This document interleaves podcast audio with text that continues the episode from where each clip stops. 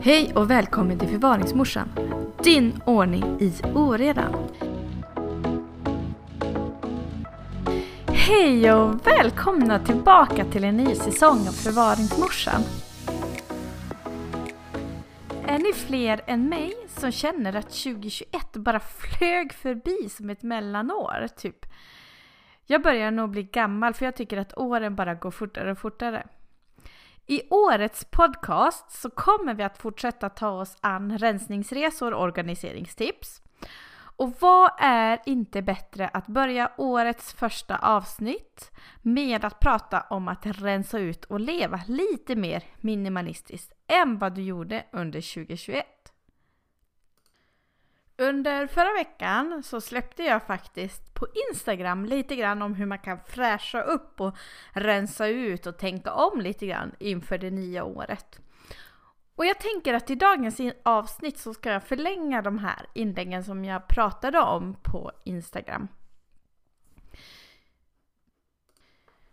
Jag är en själv som i slutet av december typ, eller början av januari, känner att jag måste få lite fräsch luft och brukar ägna mellandagarna åt att rensa ut och fixa till olika hörnor i hemmet.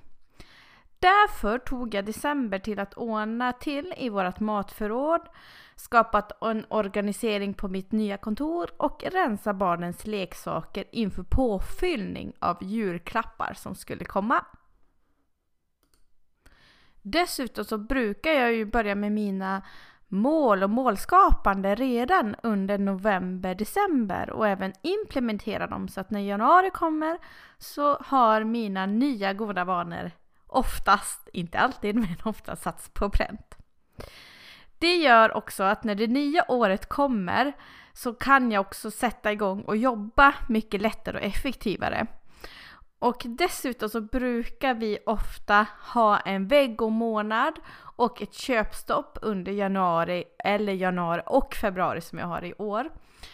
Eh, och för att kunna göra det här så kräver det ju också lite planering och struktur i din vardag. Det är så roligt att se att fler och fler blir medvetna om sina inköp och hur man ska göra för att få mer hållbart hushåll och även i förlängningen även en hållbar värld. Framförallt så sparar vi pengar på det här också och det ger också perspektiv om vad som verkligen är viktigt i våra liv. Och det går som handen i handsken i det vi ordningskonsulter faktiskt jobbar med. Vi vill att fler ska bli medvetna om vad de tar in i sina hem och skapa en så stressfri miljö som möjligt där man slipper irritera sig över höga på osorterade kläder och skåpinnehåll som ramlar över en så fort man ska in i en låda eller ett skåp i sitt hem. För det skapar både oreda i hemmet och för dig själv. Och ja, det kostar dig faktiskt pengar också i slutändan. Det är ju inte helt ovanligt att man som en rensningskonsult under en rensningssession hittar flera exemplar av något som kunden saknar och köpt nytt utav utan att man visste vart den här saken eller grejen fanns. Och det kostar faktiskt pengar. Eller för den delen att samla på sig saker som bara ligger, som man aldrig kommer att använda, men sparar, för det kan ju vara bra att ha.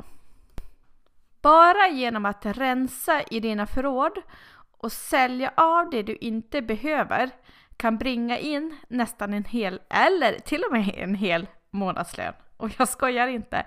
Vi samlar på så mycket prylar och detta är ett mycket gammalt, faktiskt vant inbeteende. Att vi tillhör ju de däggdjuren som är just samlare för att skapa förråd för sämre tider. Men idag så har vi ju sällan sämre på det sättet som man hade för flera tusen år sedan. Man samlade alltså för att få, man inte kunde få tillgång på kött eller bär eller andra saker som man åt på den tiden. Medan vi idag har de här sakerna hela året, det är inte säsongsbetonat. Och vi kan ju bara gå till affären så finns ju mat till oss. Men det här ligger i alla fall väldigt inmant i oss fortfarande. Och det här är inte bara någonting som jag hittar på nu utan det här är faktiskt forskning som säger det här.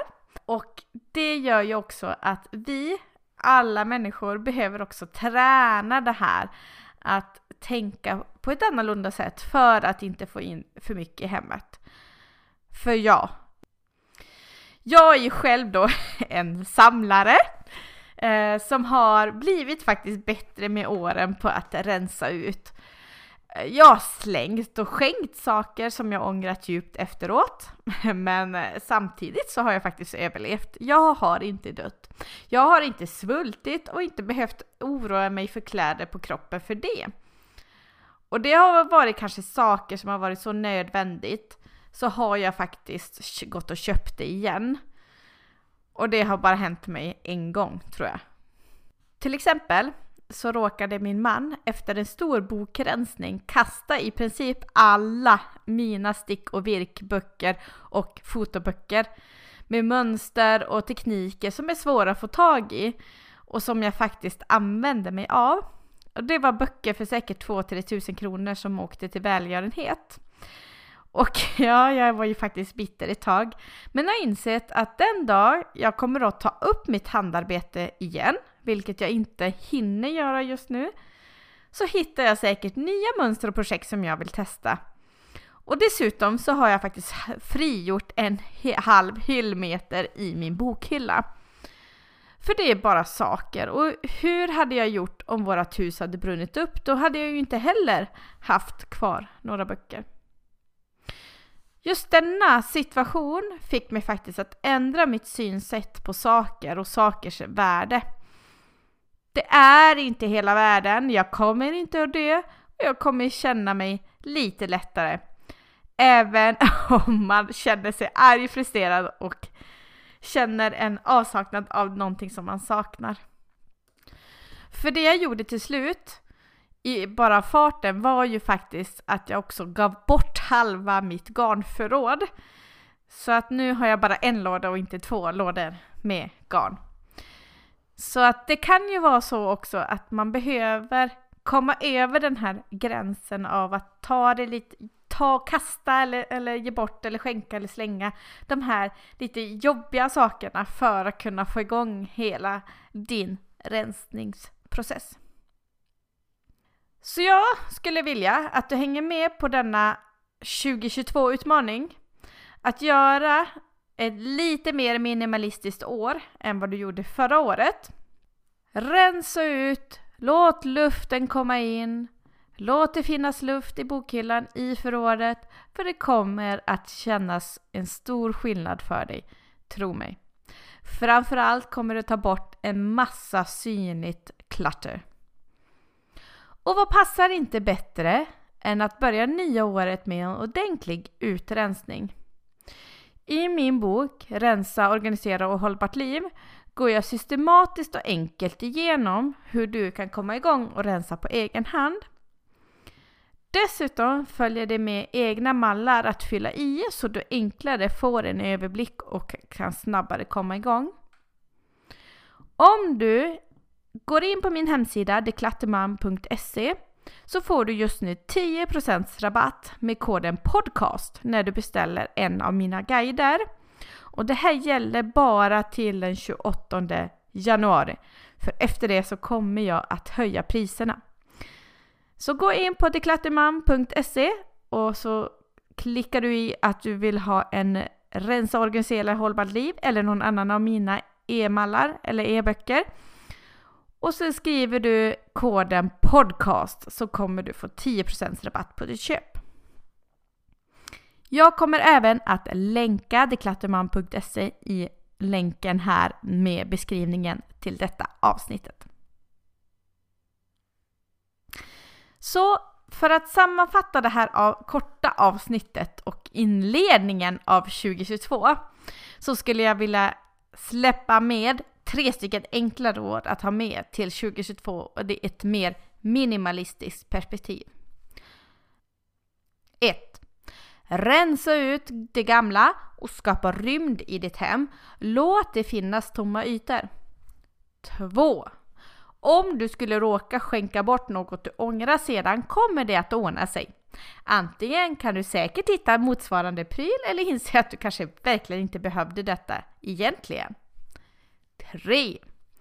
Tänk en extra gång innan du tar in något nytt i ditt hem. En sak in, en sak ut är ett bra sätt att tänka. Framförallt bland kläder, kanske? Och under det här året så kommer jag att ha specifika avsnitt där jag kommer att gå igenom tillsammans med dig hur du ska kunna rensa och organisera vissa delar av ditt hem. Och redan nästa avsnitt, avsnitt 21, så kommer jag att hjälpa dig att rensa i ditt linneskåp. Med dessa råd vill jag önska dig en god fortsättning på det nya året. Glöm inte att lämna ett stjärnbetyg och en recension om du lyssnar via iTunes eller Podcaster. Och vill du ha mer om att komma igång och rensa det nya året så, re så rekommenderar jag att du spola tillbaka till avsnitt 18 och 19 som handlar om just detta. Och tills vi ses nästa gång, ha det gott!